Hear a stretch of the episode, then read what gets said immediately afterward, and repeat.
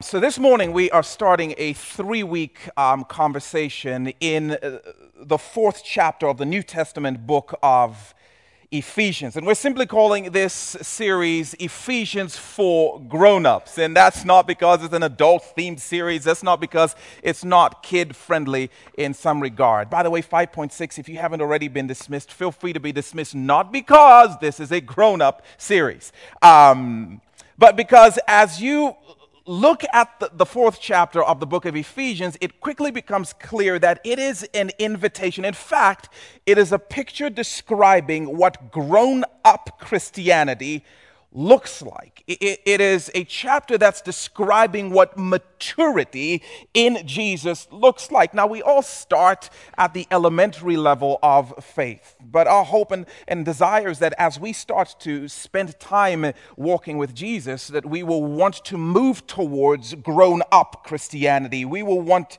to move towards um, maturity in Christianity. Now, this is of particular interest to a movement like ours because here's what we know that a mature church is a mission church. And we believe that God has called us to be on mission. And even this year, as He's opening doors for us to step through and show and share His love to the world, we become even more aware of the fact that it is a maturing church that is a missioning church. It is a church that is growing up, that is going to reach out the sort that we can somehow live on mission but not be living maturely is a grave misunderstanding. I was talking to my nine year old daughter uh, a number of weeks ago. I just picked her up from school on the last day of the semester before the Christmas break. And as we were driving home, she was kind of revealing to me um, her near future plans, and they were fascinating to listen to. Uh, so she was telling me in her own funky timeline. She was saying, So today is the last day of school. I'm like, Okay, great. Tomorrow is Christmas. I'm like, Okay. Um, and um, then after that, uh, the next day, I'm coming back to school. I'm like, huh, okay. And then the day after that, apparently, she said that she was going to um, own her own house. And she would so I was just so amused by this, and I thought, well, let's explore this. This sounds fascinating to me. And I asked her the question I said, You're going to own a house in four days? Huh? She said, Yes. I said, Okay, how do you plan to pay for this house? And she said in her own little Haitian swag, um, Dad, what do you mean pay? Point, it became clear to everyone she is not ready to own a house. But I wasn't content. I decided, let's just keep going down this path. And I asked her all kinds of befuddling questions about home ownership and how, what will you do with this? And how will you take care of this? And she, Dad, stop. Okay, I'm not going to own a house. Um, which was really fun to just demoralize my, my daughter like that. But it's really interesting because I think as a church we often do this, and then tomorrow we're going to be on mission and we're going to change the world. And the question is, yeah, but how mature are you? Uh, what it is mature? Yeah, you're not ready for the mission. Because if we think that the mission Jesus is calling us to will be sustained without the maturity Jesus calls us to, we are mistaken and we are not grown up enough to sustain the movement to which he, he calls us. And so, for us as a movement, the idea of maturity is, is really key because we believe it's what sustains us in the mission. So, if you have a copy of, of the Bible, we're going to be again in Ephesians chapter 4. You can turn there. If you don't have a copy of the Bible, we're going to have the verses up here um, on the screen as well. Ephesians uh, chapter 4. And what Ephesians chapter 4 is going to do is it's going to give us some markers of maturity. And uh, what the markers of maturity are going to do is give us the opportunity to measure, like, how mature are we? How mission ready are we? How mature in Jesus are we? Um, now, while you're getting settled into Ephesians chapter 4, let me just tell you a little bit about this incredible, glorious book. A, Ephesians is my favorite book. Um, of the Bible. Just beautiful. Um, Ephesians is uh, six chapters long and it's made up of two equal halves. Uh, the first half is made up of what theologians call indicatives. Indicatives. Indicatives are simply statements of fact. Indicatives are merely observations of reality. Indicatives, it, it is what it is, whether you like it or not. Um, the second half of the book of Ephesians is made up of what theologians call imperatives. Um, imperatives are requirements to act, they are commands to do something. Indicatives, it is what it is. Imperatives, you've got to do what you've got to do, whether you like it or not. Now, um, the indicatives are, are just a, a beautiful thing in the book of Ephesians. In fact, if you read the first three chapters of the book of Ephesians, something will stand out to you if you're paying attention. And what you notice is for three chapters, there isn't a single command. There is no call to do anything for God in the first three chapters of the book of Ephesians. It's just this invitation to listen and believe what God sees and what God says is true about you because of what Jesus has done for you, regardless of whether or not you ever do anything for Him. Indicatives this is who you are in Jesus. This is what Jesus has done for you. This is what you have in your spiritual bank account because of Jesus. And it's pretty stacked, by the way. Uh, Ephesians chapter 1, verse 3 describes it this way It says, Praise be to the God and Father of our Lord Jesus Christ, who has blessed us in the heavenly realms with every spiritual blessing in Christ. There isn't a single spiritual resource you could ever need that hasn't already been deposited into your spiritual bank account, locked in a vault up in heaven. You have every spiritual resource. If it's Jesus's, it's now yours because of your faith in Him. And if you read the book of Ephesians, the first three chapters, man, it, it will just have you absolutely reveling in truth after truth. This is what's true about you. Hashtag facts. And you start to read this and you read truths like, like you are so wanted.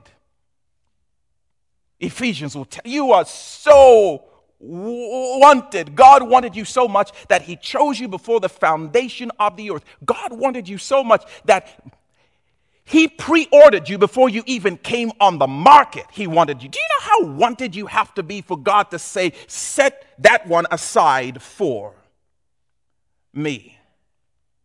And all of a sudden, I start to revel in and believe this is true about me. And I don't need to measure up to your arbitrary standard of being wanted or feeling wanted or measuring up to who's doing what on Instagram and whatnot. You are so wanted.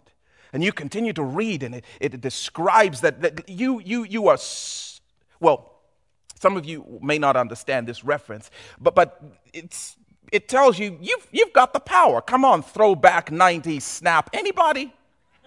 Anybody? Thank you. Thank you.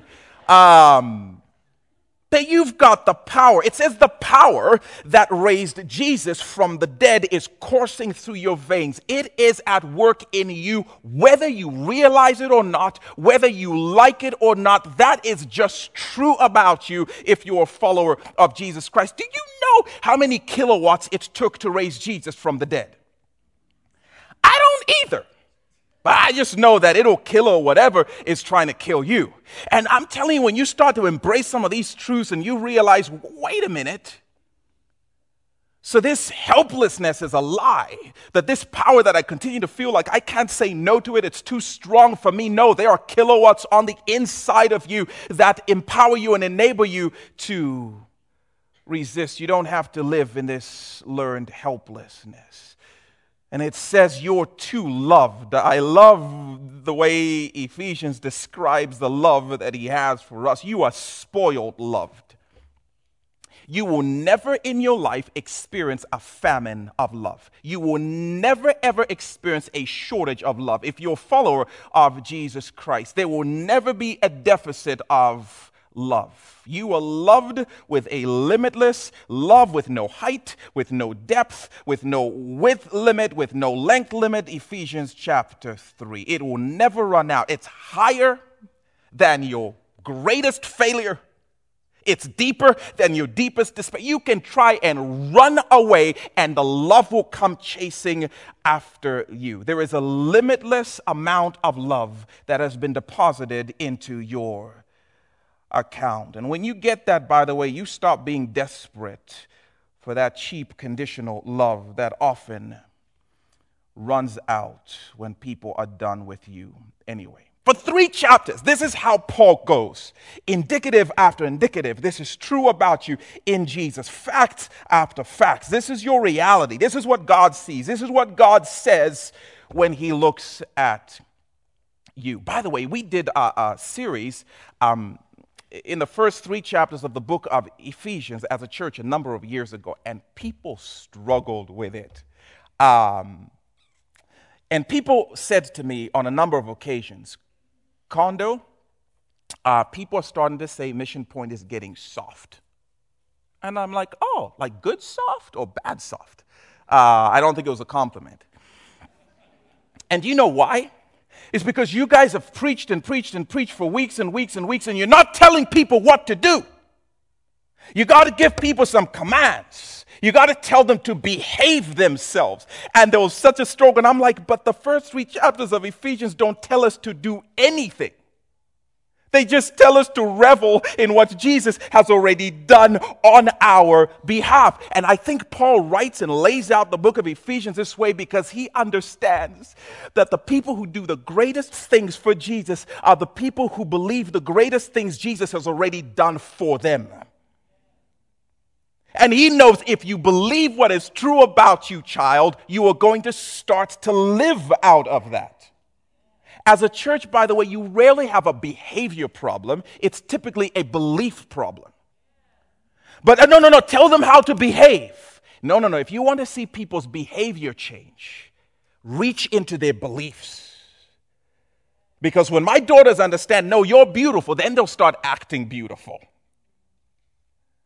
It's when we start to believe these realities that we start to live them out. And I believe that's why Paul lays out this book the way he lays out this book, because indicatives fuel imperatives. Beliefs fuel behaviors. Facts fuel our acts. Okay, now I'm getting carried away, but I like that because it helps me to remember. So, when he gets to Ephesians chapter 4, Paul makes the shift from indicatives to imperatives. And he essentially says, Because this is true about you, live like it. Because these facts are true in the heavenly realms, act like it on earth. And here's what he says Ephesians chapter 4, verse 1. As a prisoner for the Lord, then, I urge you to live a life worthy of the calling you have received. As a prisoner for the Lord, then, I plead with you live a life worthy of the calling you have received. Paul is saying, live like it. Live like it. If this is what's true about you in Jesus, then live like it. If this is what you have in your spiritual account, then live like it. Again, if these are the facts in heaven, then act like it on earth. And he uses uh, this picturesque phrase to, to, live worthy, to live worthy. And um, the Ephesians would have understood that, that, that picture um, it's a picture that speaks of balance. The idea of worthy is actually um, the idea of balance. And it would have conjured up in the minds of this first century um, group of folks the idea of uh, the scales in, in a marketplace. Scales.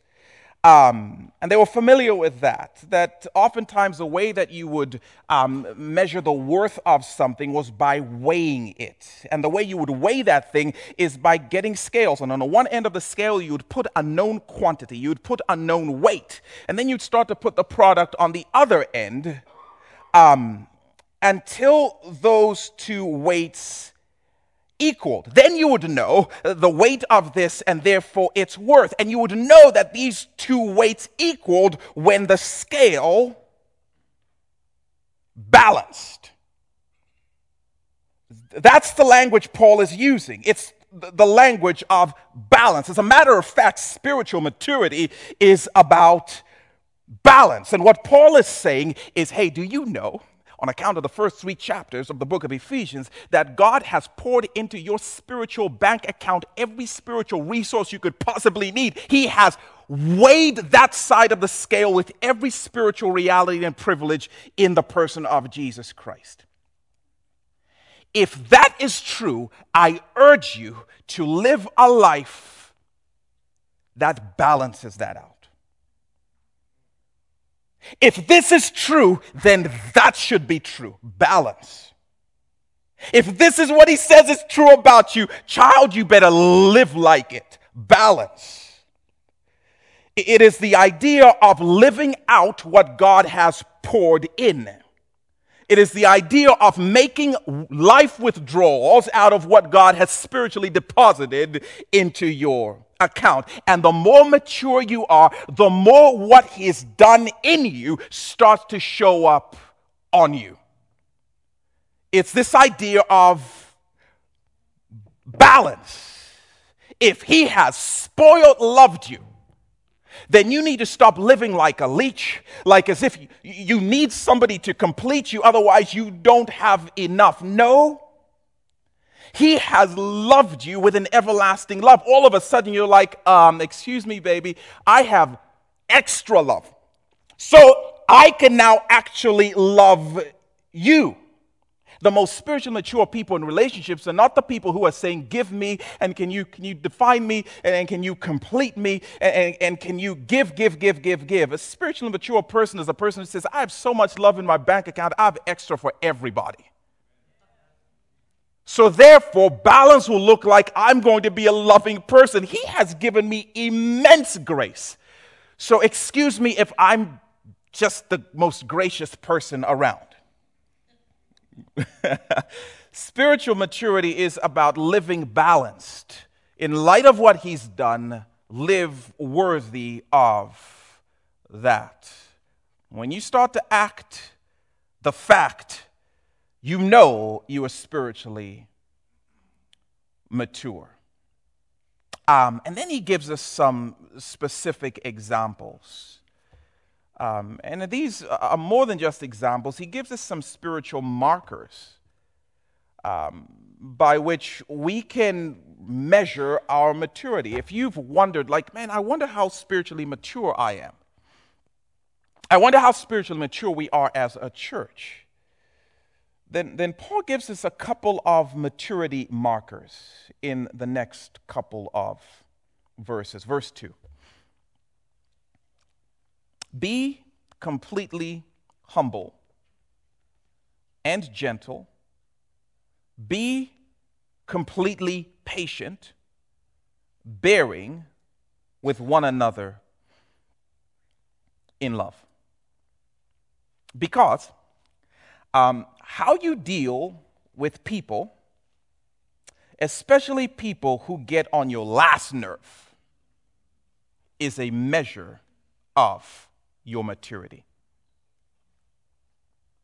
And when you understand your facts in Jesus, it should show up in the way you act towards people, particularly people you don't enjoy or necessarily value very much. Have you ever thought about this? This was tripping me out as I was processing it through. Like, but have you ever thought about that? That every time God puts someone in your life who makes you crazy, He's giving you a measure of your maturity.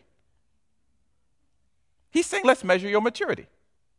Because how you treat this person, how you interact with this person, is a measure of maturity. Because you have no idea how spiritually mature you are until you get to deal with someone who drives you to drinking. Or someone who you consider relatively unimportant. And some of you are like, I live with a lot of frequent opportunities.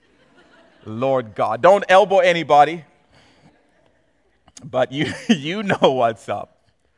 Um, and he says uh, this is what maturity looks like live humble. Live humble. Now, I don't entirely know how Kendrick Lamar defines the word humble, but uh, here it's, it's the idea that I don't treat you like I believe I am better than you. I don't treat you like I believe I am better than you. I don't believe I somehow carry more worth or more value than you do. I don't believe I'm lesser than you, but nor do I believe that I am somehow better than you. And therefore, I will not treat you like I'm superior to you. I'm not going to treat you like I am more important than you. I'm not going to treat you like I'm more valuable than you. Now, don't get me wrong. I may be faster than you. I may be stronger than you, yea, verily better looking than you. I may pull rank on you. Um, I may be the parent in the house and whatnot. I may live in a richer country than the country that you live in, but I am not better than you. I think our culture mistakes value for performance, or value for wealth, or value for status. Because what I know is my rank or my speed or my wealth gives me no advantage over you in the eyes of God. I read the first three chapters of the book of Ephesians, and I know beyond a shadow of a doubt it costs the same amount of blood to forgive your sins that it costs to forgive mine. Therefore, I am not better than you. I cannot be better than you. I read how when God chose me and, and when God uh, poured grace on me, I was in the orphanage of sin and death with nothing to offer him. Just like you. And then what Paul does with these next words that he uses is he really just starts to tease out the idea of um, humility. What does live humble mean? What does that look like? And he uses some words to attempt to describe it so that we can get a sense of how we are doing and what we are called to. And he says, live gentle, right? Be completely humble and gentle. Live gentle. Uh, gentleness and meekness is those terms are, are pretty synonymous. But gentleness or meekness, that's how humility expresses itself towards people. How do I talk to a person if I don't believe I'm superior to them? Gently. How do I treat a person if I don't believe I am more valuable than they are? Meekly. I will speak with respect. I will speak with a tempered tone. If I'm spiritually mature, that is. I won't be condescending.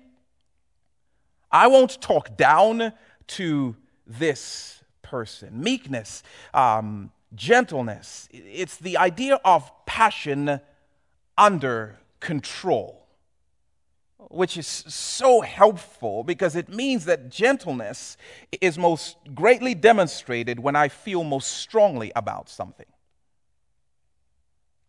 It's in the moment when I feel passion or I feel, you know, man, amped about something that maturity reminds me you are not better than this person.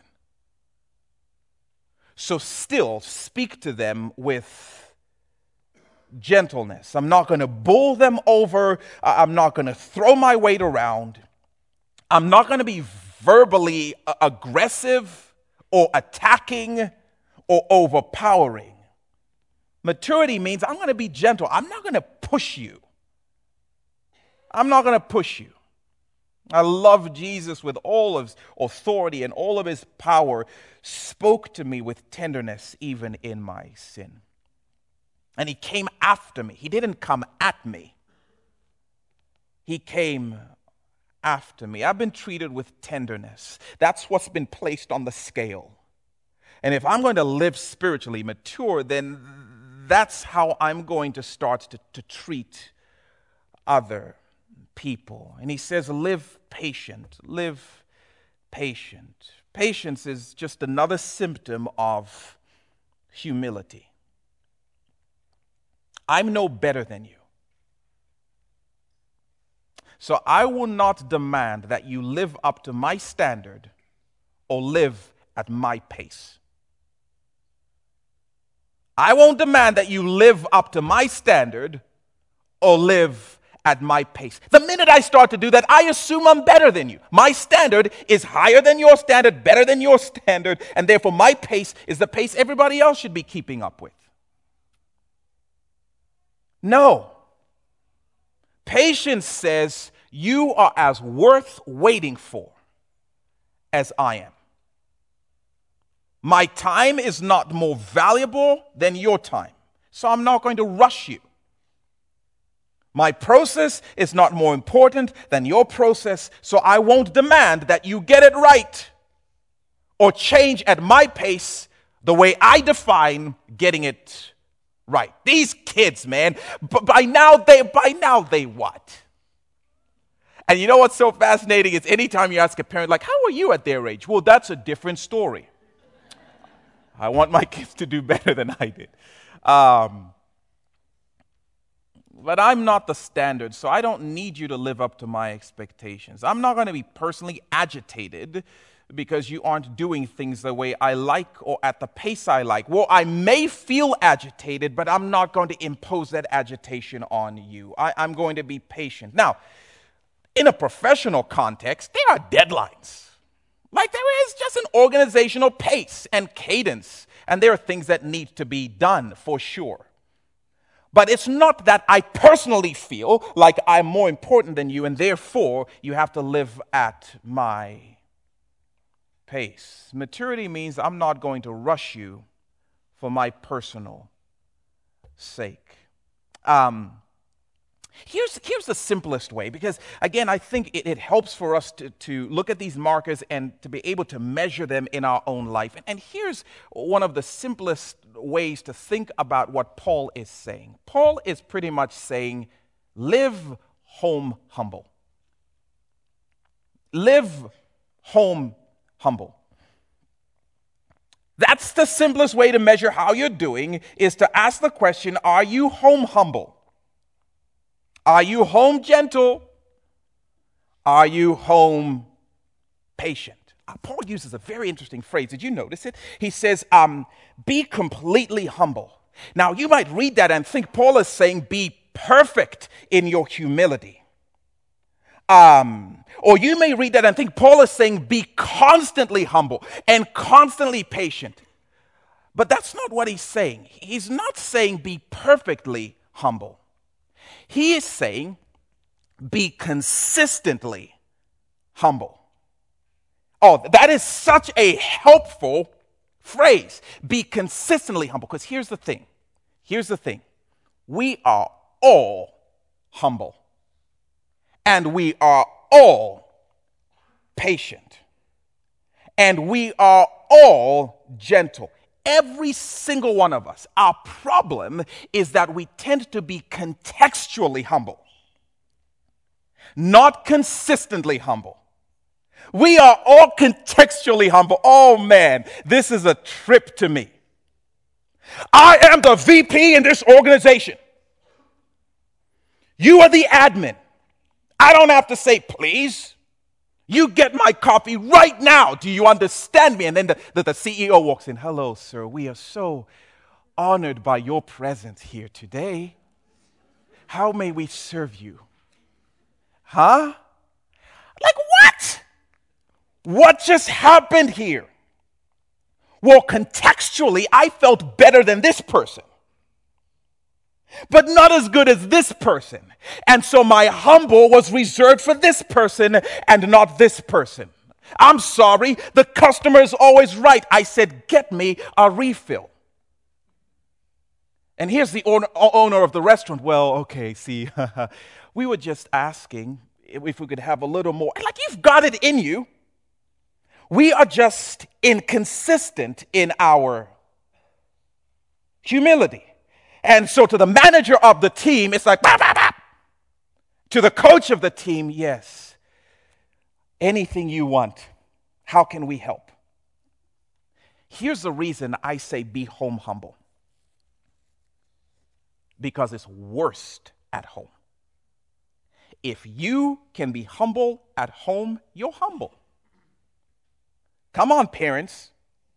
You know this is true. Hey, dad, can I ask you? Do not interrupt me. Do you know how important my time is? Do not interrupt. Ring, ring. Hey, what's up? Oh, no problem. You're not interrupting. Um, yeah, what's going on? What can I do for you? And our kids are like, What just happened there? I'm the parent in this house. I can talk to you in whatever tone I, I, I, want. I don't have to respect you, but you have to respect me because I'm more valuable because I'm the parent. That is spiritual immaturity. You are no better than your kid because you're the parent. Now, at my house, um, I do feel passionate about things on occasion. Don't ask my kids. Um, and I will feel amped and I will raise my voice when I talk to my kids. That's not the problem. My hope is that even if I raise my voice at my kids, I am not speaking to them disrespectfully or disparagingly. But here's a trip for you parents, and you're going to be like, I'm not coming to this church again. here's a trip. In my view, if I feel passionate about something and I can express my passion by raising my voice to my kids, my kids can do the same when they talk to me. But do not disrespect me because I'm still, I still pull rank in this house and I can send you to your room gently, but off you go. But to me, this idea that it's like, no, my passions are more important than your passion. So if you feel super passionate and super upset, just suck it in and let it explode later when you're an adult and work it out in therapy. But you may not be passionate in my presence. It's like, no, you can be passionate. Don't be disrespectful. Because I don't believe I'm more valuable, and I don't think I should live like I'm more valuable than you just because of the rank that I pull hey kids, can you guys help me with this project? No! We're busy. We're doing, we have a Fortnite thing to do, and this is not, you know. And then your friend comes over, hey, how can I help? How can I serve you? And your parents are like, I didn't even know you had sweetness in you. Where did that come from? But that's the reality. If you as a teenager feel like, no, I am a teenager, so I know everything, and my thoughts are more important than my parents' thoughts, and so I'm going to speak to them disrespectfully, I'm going to be, you know, that is spiritual immaturity. But I'm telling you, if we can figure out how to speak gently and tenderly, if we can figure out how to be humble and believe my time is not more important than your time, and that my pace does not have to dictate how you move, and if we can start to treat each other like that in the places where we feel or with the people from whom we have the least to gain, then I think we will learn something about humility. So we can ask a thousand questions, but the simple one is are you home humble? Are you home gentle? Are you home patient? When you're at home or when you're with your roommates, what does it look like? This is not asking for perfect humility, this is asking for consistency in our humility. My maturity is measured by how I treat the people with whom I feel I have the least to lose. How mature are you? Uh, then Paul gives us another marker. Um, we'll talk about this in other weeks, but let's just at least um, start with it. Chapter 4, verse 3 says, Make every effort to keep the unity of the Spirit through the bond of peace. Because the marker of maturity is this idea of living united. He says, Live united. Yeah, live humble, live united. This is such a powerful command, by the way. Make every effort to live united. Um, I'll tell you why this is such a powerful c- command. Um, because he says, keep the unity um, of the Spirit. This is such a striking phrase because when I look at it, it strikes me that I can only keep something that I already have. And there the scales again. Um, it's powerful to think that when Jesus went to the cross that he destroyed he demolished everything that could have kept us from embracing each other as family embracing each other as one and he put it on the scale meaning if you're a follower of Jesus Christ Y'all are family. You are united. Whether you like it or not, whether you realize it or not, hashtag facts. You are united. And he says, therefore, I would urge you to live worthy, to live this out by keeping the unity that Jesus Christ has accomplished. Um, this to me is just an immensely striking thing, especially in our time. And again, Paul is not saying be united, he is saying live united. Live united. And he says you do that through the bond of peace. It's this idea of waging peace. How do we live united? It's this idea of waging peace. Wage Peace, keep unity by waging peace. There's a glue that keeps this unity Jesus has won together, and that is the idea of working towards peace. Um, waging peace, by the way, is um, it's this idea of obsessing over what we have in common. Obsessing over what we have in common. Um, because the propensity of sin and the propensity of culture is to accentuate what makes us different, is to accentuate what we disagree about. Um, and before you know it, I have beef with you because we've accented differences or we've accented disagreements more than what we have in common. And Paul would say, no, spiritually mature people wage peace. Spiritually mature people constantly wage peace. Um, and for us, this is such a huge um, thing because we believe that the world is going to see Jesus most clearly in a church that lives united any dream that we are going to live out the mission while we are fragmented, while we are divided, is a myth. If we really want to step into the doors that Jesus is calling us to step into this year, we are going to have to be wagers of peace. We're going to have to be those who are fighting viciously to keep the unity that Jesus Christ has won. We are going to have to be the kinds of people who are saying no to what divides us and yes to what brings us together. This is powerful and so significant. Look at verse 4 and 5. There is one body, it says, and one spirit. Just as you were called to one hope when you were called, one Lord, one faith, one baptism, one God and Father of all, who is over all and through all and in all. I love that because what Paul is saying is you can wage peace. If you can say the above, if you can say verse 4 and 5, nothing should keep us from being at peace. He talks about the church or the body.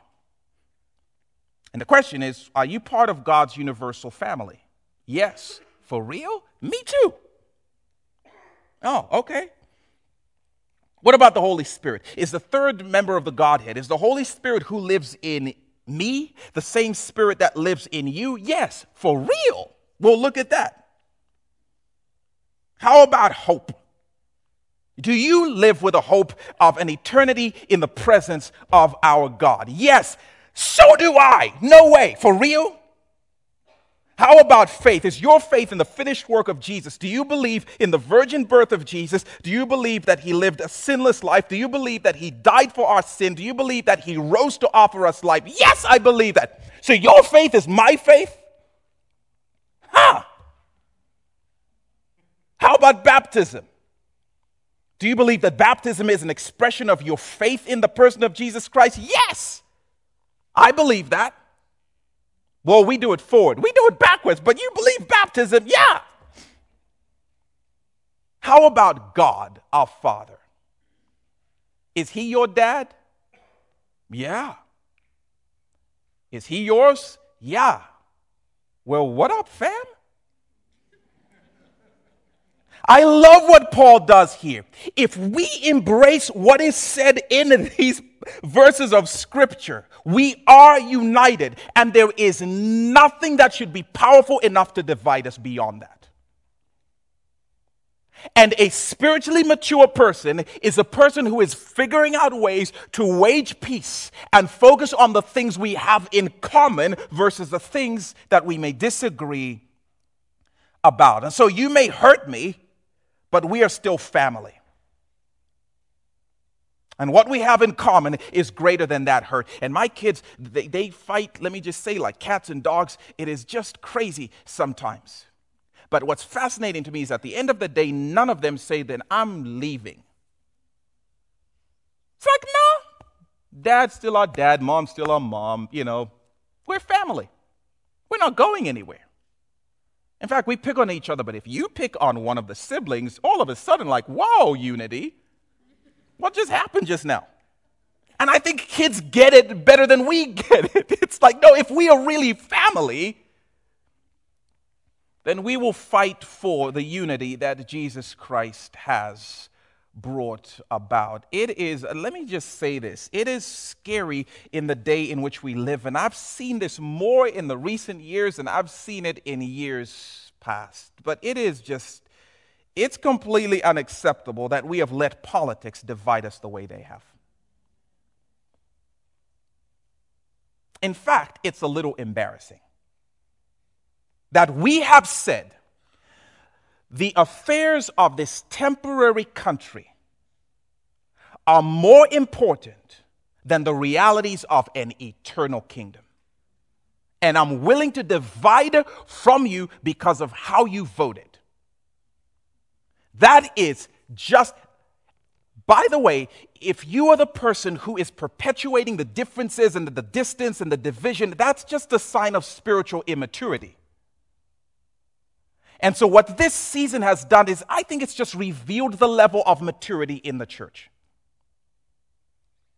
The church should be the place where disagreement lives uh, without division.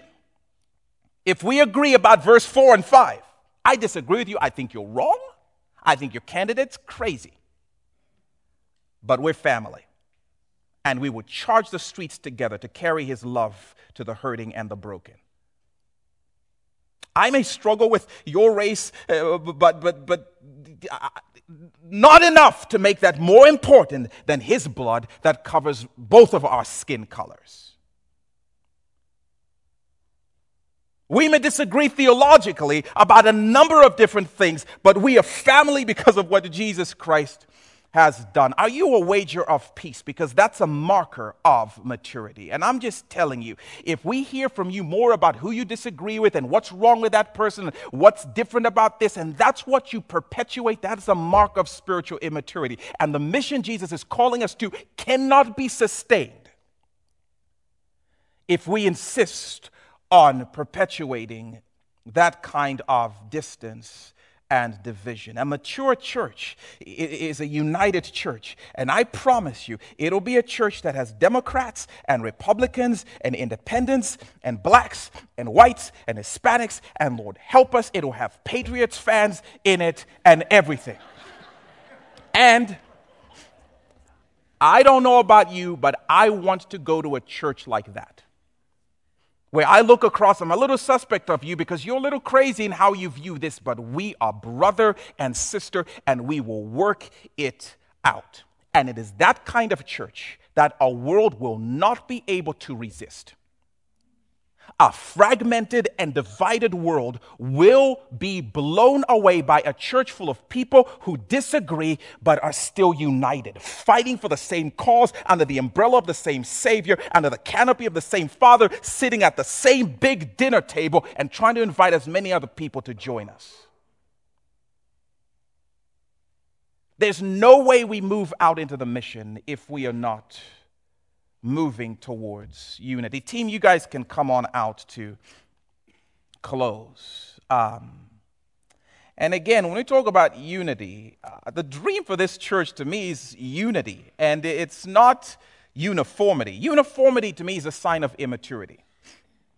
If I'm surrounded with people just like me, who look like me, and think like me, and vote like me, and worship like me, and I like them so I don't have to love them, there's no power in that. The power is in Jesus brought people who had differences and didn't look alike and would typically not sit in the same room. And he said, Y'all are family now. Work it out. And there's beauty when we start to process and wage peace. And so I don't know if there are people, even in your life right now in the church, who you would say, Yeah, there's distance and there's division. What does it look like for you to take steps towards waging peace. I don't know what the Spirit is doing in you. I don't know how He's calling you to take a step towards maturity. I know the way He's calling me to start to take steps towards maturity. For many of us, it's at home. We just need to go home and acknowledge I'm sorry that I've wounded you with my words and that I believe that I'm more important than you because of this. Mom, I'm sorry for the way I've spoken to you because I believe that as a teenager, I just know more than you. That may be the next step you need to take towards maturity. Maybe for some of us, it's like, yeah, I've stood at a distance from that race, and watch me now. I'm going to take a step towards moving in their direction to embrace unity. For some of us, it's like, Spirit of the living God, I'm still stuck on the indicatives. There's so many truths that you've spoken over me that I have not believed. I've not believed. Would you do the miracle in my heart of helping me believe the things that you say are true about me and that you're not waiting for me to perform, that you love me before I was even born? I had no chance to impress you. And help me to rest in that and out of that to start to live and move towards maturity. I don't know what he's whispering, what he's doing, but I'll say, whatever it is, say yes and as we move towards maturity, watch what he does as we move out into the mission. The team's going to lead us in a, a song. Um, you can stand if you want, sit if you want. If you're a parent and you need to sneak out to grab your kids, you can do that with family. Um, feel free to do that. Um, but as the song is being sung, I would encourage our elders and small group leaders, please come up front in case somebody wants to pray with you and agree with you and, and just, just ask the Spirit what He may want to do in them. So as we sing, if you want to pray with somebody, come on up come on up, mark this moment as we continue to move towards maturity. So, Father, thank you for who you are and what you've done, apart from what we've done, and now what you call us to do because of what you've done. In Jesus' name. Amen. Feel free to stand. We're going to sing. Leaders, why don't you come on up?